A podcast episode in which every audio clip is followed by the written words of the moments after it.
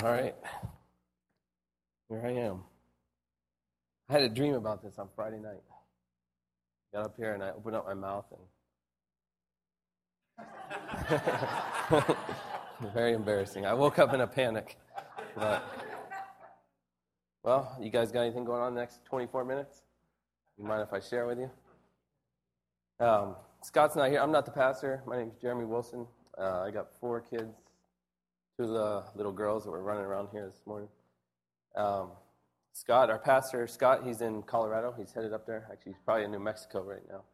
He honked yesterday as he drove by my house on the way out, and uh, said he would spend the night in New Mexico. So um, today I wanted to talk. You know, Scott last week he really laid out a vision for our church, and uh, you know it's his vision. I've I've heard him you know talk about these things many times over the years. We've been going here since 2006, and uh, I just really felt like it was important enough that I wanted to talk about it again this week.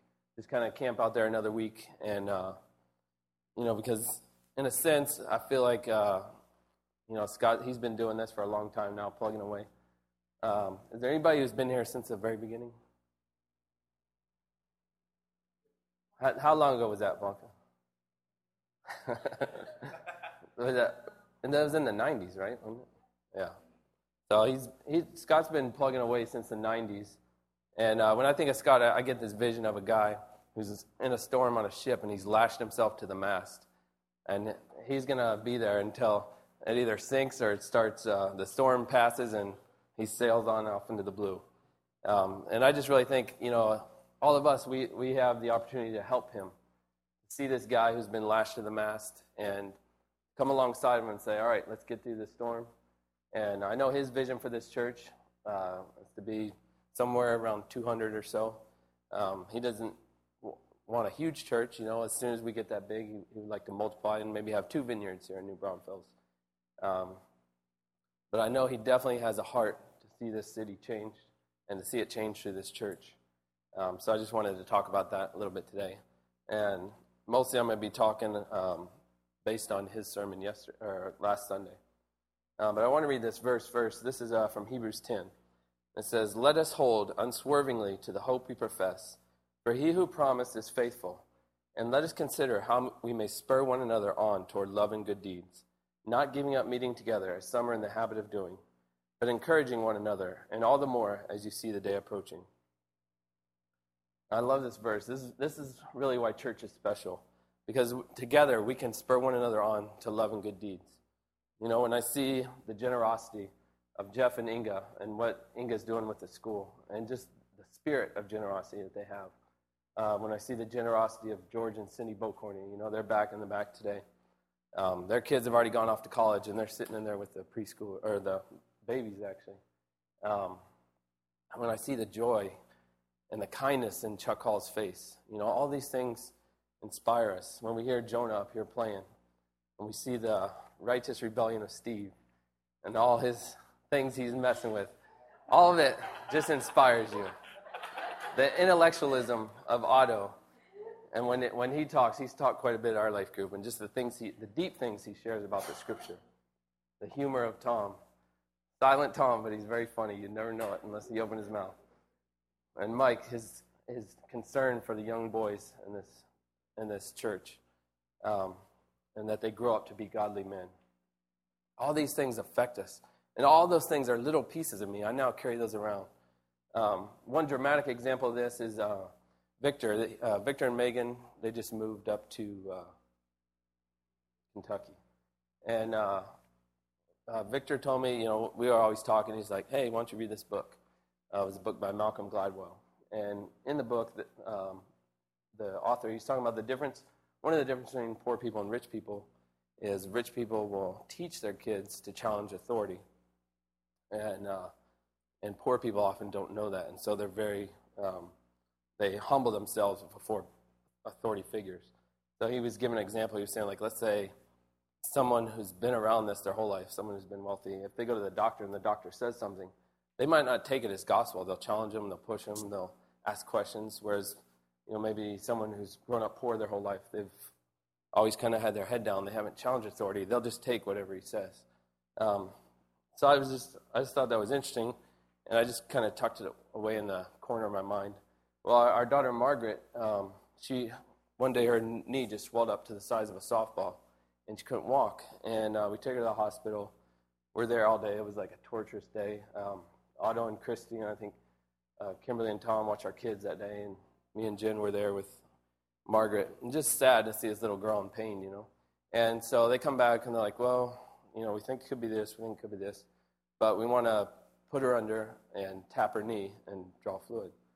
And all of a sudden, boom, that example from Malcolm Gladwell popped in my head, you know. And I'm like, well, why? And so I just started asking him questions. And basically, come to find out, it was an unnecessary procedure. Um, so 10 minutes later, we're walking out of there. And uh, she was fine. But all that to say, that's a little piece that I got from Victor, you know, and now I'll carry that with me.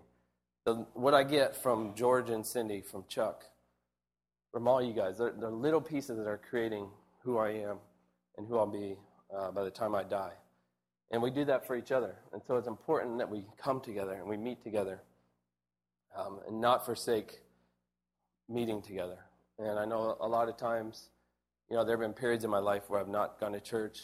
Um, and I think really a lot of people in our culture, they're kind of going that way. I work with a couple of people that are believers, but, you know, they're just giving up on church, you know, for valid reasons, but they're still missing out on that, what I was just talking about, um, that spurring one another on toward love and good works. And another thing, too, sometimes you come and you know, we're people. We're going to offend each other. Our rough edges are going to rub up against each other. But even in that, God is working to make us better. And if we stick through it, if we stick with each other, then there's going to be this confidence that comes from our relationship, deep relationships that have been through hard times, been through pain, um, been through mistrust, um, but we've gotten through it and we're still here together, standing side by side. There's something powerful to that. And I really think, um, too, in our culture, you know, it's very easy to just go from church to church to church. And sometimes there are necessary endings. That's uh, what Henry Cloud calls them necessary endings. There are times where you're moving in one direction, maybe it's just time to move on, or you're actually moving out of state. Um, but as long as I'm here, I'm committed to River City Vineyard. And I'm going to be here. And I know that there are going to be things that I'll get upset along the way, but I'm going to be here. It's almost like a marriage. You know, you have to have that tenacity. I'm going to be here no matter what. Um, and I think, too, you know, uh, just the worship time is, we've always been really lucky here at this church with great worship leaders. For the size of our church, to have the quality of music we do. And it's just such a peaceful time. Um, you know, the times where I'm not chasing my kids around uh, and I actually do have time to sit down and just, there's times where I just feel soaking the presence of God. You know, you just feel that power. Um, and then there's other times, uh, maybe where I'm not so worn out. I stand up and I'm singing. And when we, when we worship God, we believe that there's an audience who's listening to us. We are singing to someone. We're not singing to each other or for Jonah's benefit. We're singing to God who's actually listening to us in the throne room. Uh, and then the sermons. You know, a lot of times I think it's funny. Um, I've been listening to Scott preach since 2006. I was telling Jen last night, you know, the one thing I can remember him preaching about is uh, a couple of years ago, he told a story of running a stop sign that's in our neighborhood, and there was a cop there, gave him a ticket. Like, that's what I remember, all of his sermons. right? And I think of that every time I go, I see that stop sign, I'm like, stop at the sign. There could be a cop. So uh, that, that's my big takeaway. But. And really, you know, when we stand up here, it was just some guy talking. But what happens? Invisibly, Scott's values have become my values. You know, he talks over and over about um, being more committed to the kingdom culture than the culture wars. And at first, I, oh, that just rubbed me the wrong way. You know, I was very uh, staunch conservative, listen to Rush Limbaugh, Glenn Beck, everybody, you know. And when he would say that, oh, it just get me. But look what happened over time, you know. One trip to Palestine later, and here I am. I agree with him. so, but it happened invisibly. I couldn't name like any specific words or phrases that he said, you know, but his values have become my values. Um, and that's what happens. Just over time, Um, and even what he, what he talked about last week with transformation. That is a val- that's become a value of mine. And I can't point to any specific words, but I know that it's because of Scott and what he's talked about. Um, these are just a couple of quotes. I went and listened to Scott's sermon on uh, iTunes, and these are just a couple of quotes from last week. As we are transformed, our world around us begins to change. And that, that's, I don't know, God just, this, that phrase has been, not in those exact words, but that idea, that concept has been front and center in my head for the last, oh, probably a year or so. Um, that we actually have the power. We're not victims, we're not powerless victims, passively receiving what life gives to us.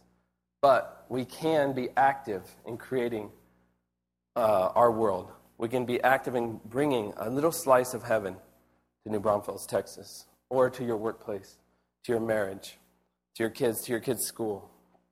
As we are transformed, changed from within, our world begins to change. And it's that same concept, what I was just talking about, you know, how we rub off on each other. We rub off on the people around us. When think about when you see a generous act, you know, there's this guy at work, he always buys us breakfast tacos. Um, and for a while, I was just like, man, why is he always, he always buys us breakfast tacos? And then uh, all of a sudden, I was just like, you know what? I'm going to buy breakfast tacos for everybody. Like, his generosity affected me. I'm a tightwad, so that was a big deal. But now I do it. I'll buy breakfast tacos for those guys every now and then. Um, so he's affected me. You know, when we, when we do acts of generosity, it affects the people around us.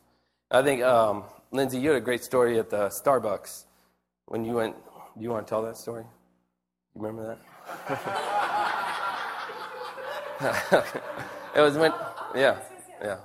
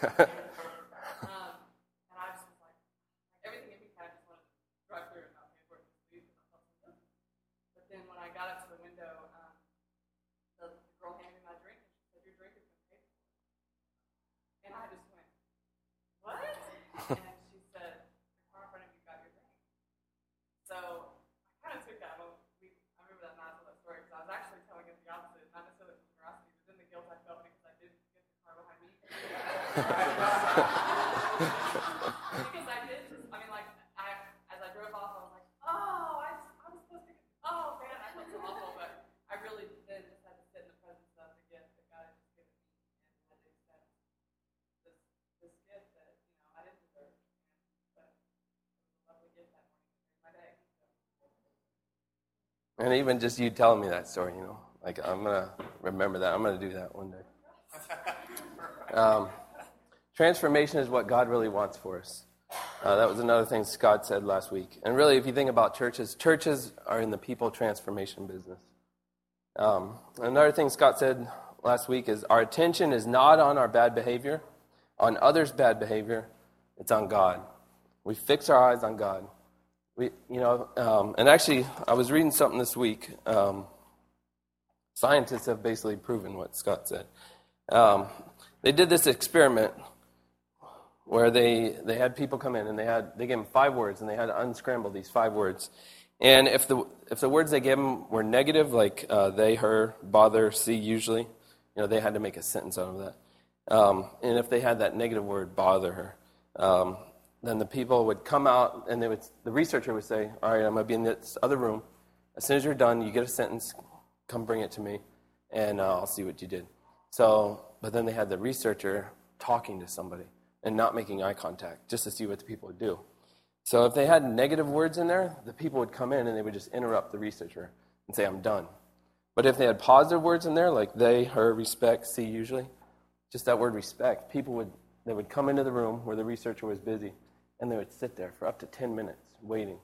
It was just that little word, you know, just one word affected their behavior. And so that's the same with us. When our attention is focused on our faults, our flaws, our bad behavior, when our attention is fixed on, I got to fix this about myself, then that's, that's what our mind is focused on. Those are the words we're thinking about. and you're going to hit whatever you're thinking about. You're going to hit what you're focused on. And so that's why I believe Scott said our attention's not on our bad behavior, it's not on others' bad behavior, it's on God. Because really, that's the only way transformation is possible.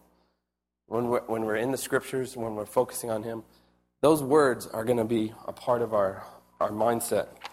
Um, and they found also, I'm just going to read this. Likewise, exposure to words related to the elderly makes people walk more slowly.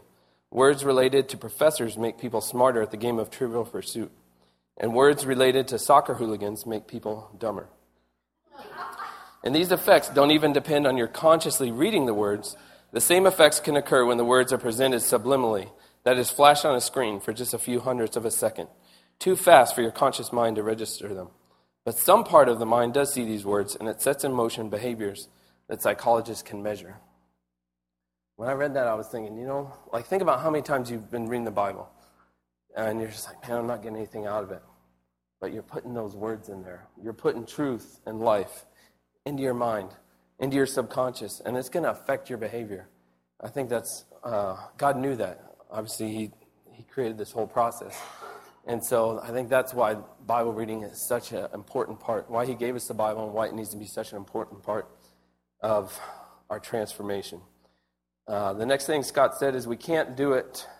Our job is to allow God to do it. Any of you who have dieted before know that this is absolutely true. You can't do it. You know, when I stood up here a year ago, I was about 40 pounds lighter because I'd just come off a diet. And I was so pumped up. I thought, I'm going to be skinny for the rest of my life. No. it didn't quite work out that way. So I've got issues. I'm, gonna try, I'm still trying to figure that one out. But uh, my wife, on the other hand, has stayed faithful and convicts me every time I'm eating. I just look at her eating salad and just. um, and then again, uh, here's Scott again from last week. Focus on the kingdom culture, not the culture wars. And I think really what Scott's getting at with this is the only way things are going to happen. Let's say your guy, whoever it is, in the next election, you know, we got another election coming up. Your guy, whoever it is, let's say he wins, and he puts everything into place that you want. It's not going to change things, you know, because four years later, eight years later, somebody else is going to come in and overthrow everything he did. And really, you know, the people that disagree with your guy, they're going to spend four to eight years just ticked off and upset. And even if things, let's say things magically became better, I think we've seen like nobody gives them credit for it, you know? I mean, it's, it's very hard for me to give credit to Bill Clinton for what he did with the deficit. I really don't think he had anything to do with it. He was just there, but he did it. so, and I, I, you know, and then the guy that I voted for, he put us in the hole, big hole. Um, so I, I, guess I admitted that. I'm, I'm baby steps, but typically typically most people aren't going to admit it, you know. So we're not going to win. The only way we're to the only way we're to see true change is to change people's hearts, right? And think about it. If you can change if you change yourself and your neighbor sees it and he's affected by your positive example and then he starts treating his wife better, that's change. Your neighborhood now has started to transform. And that's infinitely more valuable than your guy winning the election. Uh, not my will, but yours be done, God. Uh, and here's a neat little uh, quote. I think this is from Second Corinthians. And we all who with unveiled faces contemplate the Lord's glory are being transformed into his image with ever increasing glory. That's essentially saying um, what Scott was saying. When we focus on God, we're changed. When we contemplate the Lord's glory, we're being transformed into his image. And what is that image? What are we, what are we becoming? We're going from death to life, from hate to love, from lies to truth. I'm being transformed from a selfish person into a giving person. I'm being also being transformed from passivity into creating in the image of God, from pride to humility, from depravity to beauty, from violence to peace. We're called to be transformed from unhappiness to gratitude, from emptiness to joy, from isolation to community, from foolishness to wisdom. We are being transformed as a community from fear to courage. We're being transformed ultimately from darkness to light. Uh, and this is uh, from the message. This is the verse that Scott read last week, and it really stuck a, a chord with me. Um, I'm going to read it again here and then comment on it. Uh, so here's what I want you to do God helping you. Take your everyday, ordinary life, your sleeping, eating, going to work, and walking around life, and place it before God as an offering. Embracing what God does for you is the best thing you can do for Him. Don't become so well adjusted to your culture that you fit into it without even thinking. Instead, fix your attention on God. You'll be changed from the inside out. I really like the first part of that, where he's talking about your everyday, ordinary life. Because where does this transformation happen? In the movies, it happens at this pivotal moment. It's very dramatic, and there's music playing behind it, and it just gives you the chills or you cry. But in real life, it's just everyday, ordinary. You wake up to Groundhog's Day. You can feel that way sometimes. Same day as today's is going to be the same as yesterday. Kids are still crying and got to go to work, don't have enough time. But it's in that ordinariness. That ordinariness is actually is a gift from God. Our ordinary life is a gift from God. Even the language we use. You know, you think about the power of words and how incredible words are that we can communicate with each other. Like, there's nothing more ordinary than words, right? Like, that's what we use every day. But there, there's something about them when they're put in the right combination that can just make magic. Um, and there's even comical stuff in there. You think about pantalones or burro. You know, those are cool words. and they're fun to say. You know, if you're in a bad mood, say pantalones. and maybe you'll be happy. but it's just ordinary, right? Or when you're in the shower, you know, you take a shower every day. But think about water, you know, water can be ice, steam, mist, vapor. It's in our bodies invisibly. It's, what is this magical substance, you know? That, and every day we get in there under the shower. It's a magic experience. Sleeping, eating. You know, I had coffee this morning. Does it get any better than a cup of coffee? I mean, seriously. That's some, that's some good stuff. It's very cheap, and you can drink it every day. And when you drink it, you feel pleasure. And that pleasure is directly, you can directly tie that pleasure to God. He created that for your pleasure. So it's in our ordinary, it's in our ordinary days. At our, at, our, at our jobs, each one of us, honestly, should be the best person. Maybe not the most talented, the most skilled, but in terms of compassion. Are we going to be backstabbing as we climb the ladder? Are we going to have this abundance mentality? God's love is so big, there's room for both of us here and you love that person, even though you're competing for maybe a position, and you show them something that nobody else would ever show them, or you have grace, you know. If your job is anything like mine, there's a lot of mistakes made, and it's sometimes fun to beat up on the people that make the mistakes.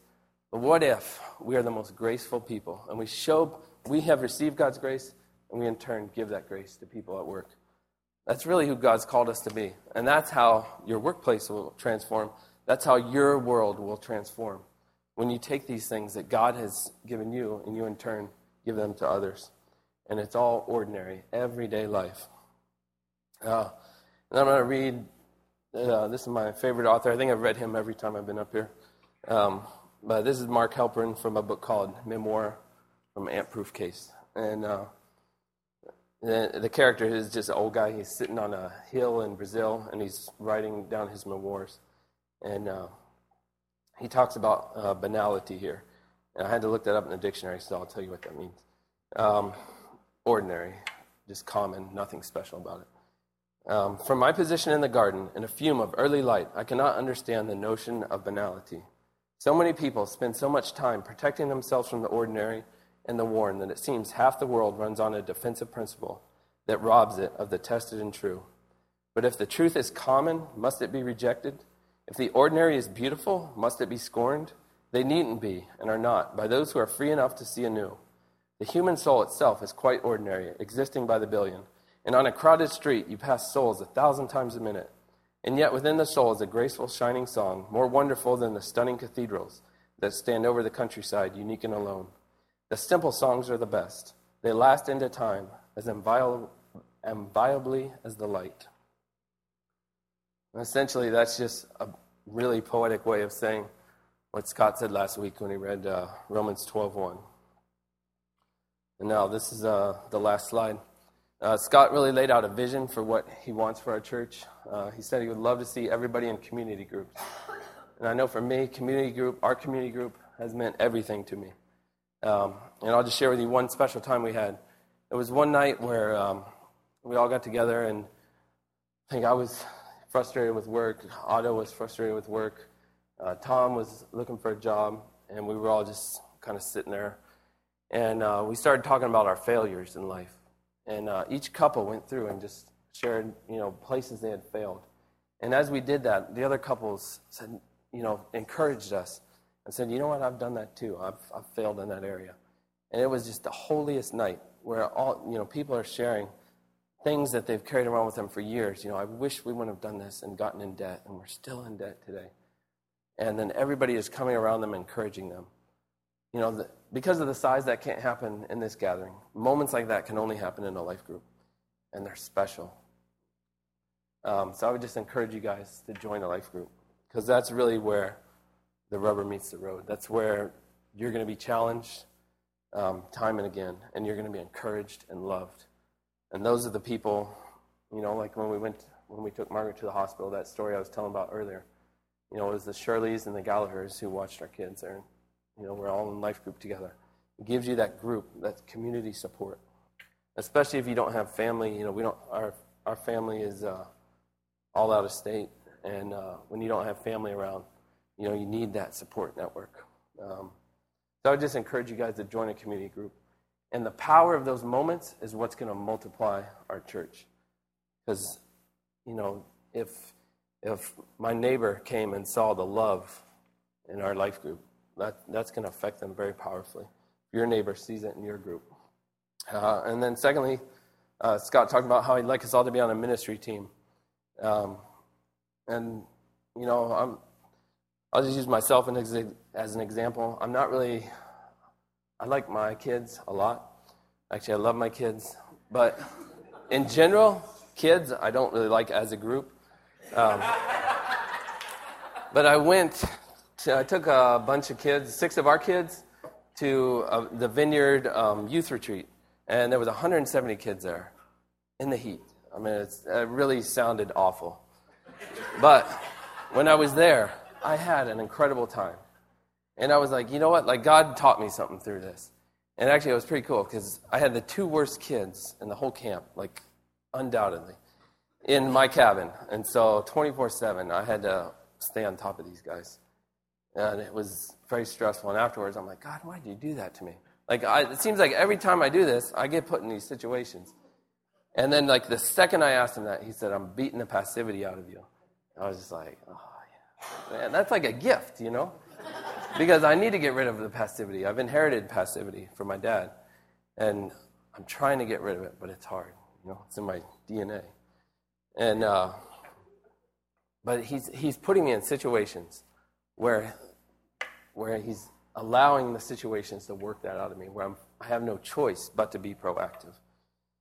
And that's pretty neat, you know? Like all of a sudden it's a partnership. We're partnering I mean, he's doing all the work, but we're partnering together to, to, to change who I am, to transform me from passivity into action, into creativity. Uh, and then the global mission. Um, I know every time you know you guys go out. When you guys went to Chile, uh, Dorothy and Otto and Robert and Carol, um, it's just neat hearing everybody come back and tell the stories of what they saw. And in a sense, a little piece of us goes with them every time. And uh, I would just encourage you, especially if you've never been out of the country, it just it rocks your world and it, it exposes you. The thing I love is, you know, when we were doing the worship today, I was thinking about um, this little Palestinian church that we saw. And just, I mean, it just blew my mind. You know, here I am sitting in Jerusalem going to a Palestinian church. And they're doing the same things we're doing, you know, and it was just cool. And you have, the, you have just that little memory you know, when I was sitting here this morning just thinking about those guys. Um, and it's just neat to get in, in tune with the global church and it it really gives you a heart for all of God's people. Um, and then, lastly, one of Scott's um, goals or his vision for our church is that we would grow, both that we would grow here and that we would multiply. He said uh, he wanted to have five churches planted in the next 10 years. Uh, we've already got one of those planted. And you know, for a long time, this is, this is another thing I, I really didn't understand until um, when we were in Iowa at our church there, and the pastor was talking about. Because I, I always thought we need less churches, not more. There's so many really bad churches out there. Let's combine all the bad churches into the good churches and have a bunch of really good churches, you know? Quality, not quantity. Um, but our pastor in Iowa, he was talking about it, he said, you know, 10 years ago, there was one coffee shop in Des Moines. This is in Des Moines, Iowa. He said, now there's like 50 of them. He said, now, you know, you would think that there's not enough coffee, enough demand to meet that. But the more coffee shops they build, the more people drink coffee. And he was like, you go into any of these shops and they're just packed all the time. And uh, like as soon as he said that, like the light bulb went on, you know. And really, you think about it, we're all different. We have different tastes, different likes. We got to create more spaces for people to come and encounter God, and for their lives to be transformed. Um, but really, my heart is for the guy that's been lashed to the mast for the last I don't know, 15, 20 years. We, ha- we have the power. You know, he's, he's had the perseverance, and I'm sure there's times where he's felt like throwing in the towel. But we together, we can come together and we can help Scott achieve his dream. And really, you know, you think about it, maybe it's not your dream to have five churches planted out of here in the next 10 years. But to help someone else realize their dream is a beautiful and a holy thing. To take your power, your skills, your God given gifts, and to use them towards that end, that's a wonderful, wonderful, beautiful thing. It's a great act of humility, it's a great act of kindness, and it's something that, you know, 10 years from now, we can all look back on and say, you know, we did it. We did it together. And uh, I want, you know, when Scott retires, I really don't picture him ever like retiring, you know, rocking chair type. But, um, but when, when he's done, I, I want it to be on this great accomplishment that, you know, there were so many times where I wanted to give in the towel, throw in the towel, where I wanted to give up. But I, I hung in there. I lashed myself to the mast, and it was worth it. And look, look at all these lives that have been transformed. That's, that's really um, where I think we need to go. You know, it's, we're not, um, our culture is very uh, defiant towards authority. We don't give into authority really well. But if you think about it, God has placed, if you're here, God has placed Scott as an authority in your life. Um, and the, the best thing that we can do is to honor that, honor his authority, which really is honoring God. And let's support Scott in getting these four things done. More people in community groups, everybody on a ministry team, people going out globally. Um, it would be nice if all of us, you know, at some point in the next five, six years, took a mission trip, one of these mission trips. And if, if we're focused on growing, and I think one of the best ways we can do that is if everybody in here thinks of two people, non believers, people who are seeking, searching in, in your life. Start praying for them. Start praying that they would come in and that they would join our community of transformation. And think about the hard cases, you know, not just the easy ones. Um, but ask God, just ask Him to put two, two people on your mind that you can begin uh, entering into a relationship with, a deeper and more intentional relationship. Um, in closing, let's just, if, is there anybody who needs prayer today? I would, I would like you guys to stand up and then the people around you um, gather around and let's pray for each other. So if, if you need prayer for the upcoming week, uh, would you please stand up? You got hardships coming up. If you need prayer for your family, maybe you got something going on with your family, you would stand up. If you need, if you need healing, if there's sickness in you and you need healing, whether it's emotionally or physically, if you'd stand up. And let's just gather around these people now. Uh, if you're sitting next to somebody standing up, let's pray for these guys. Thank you.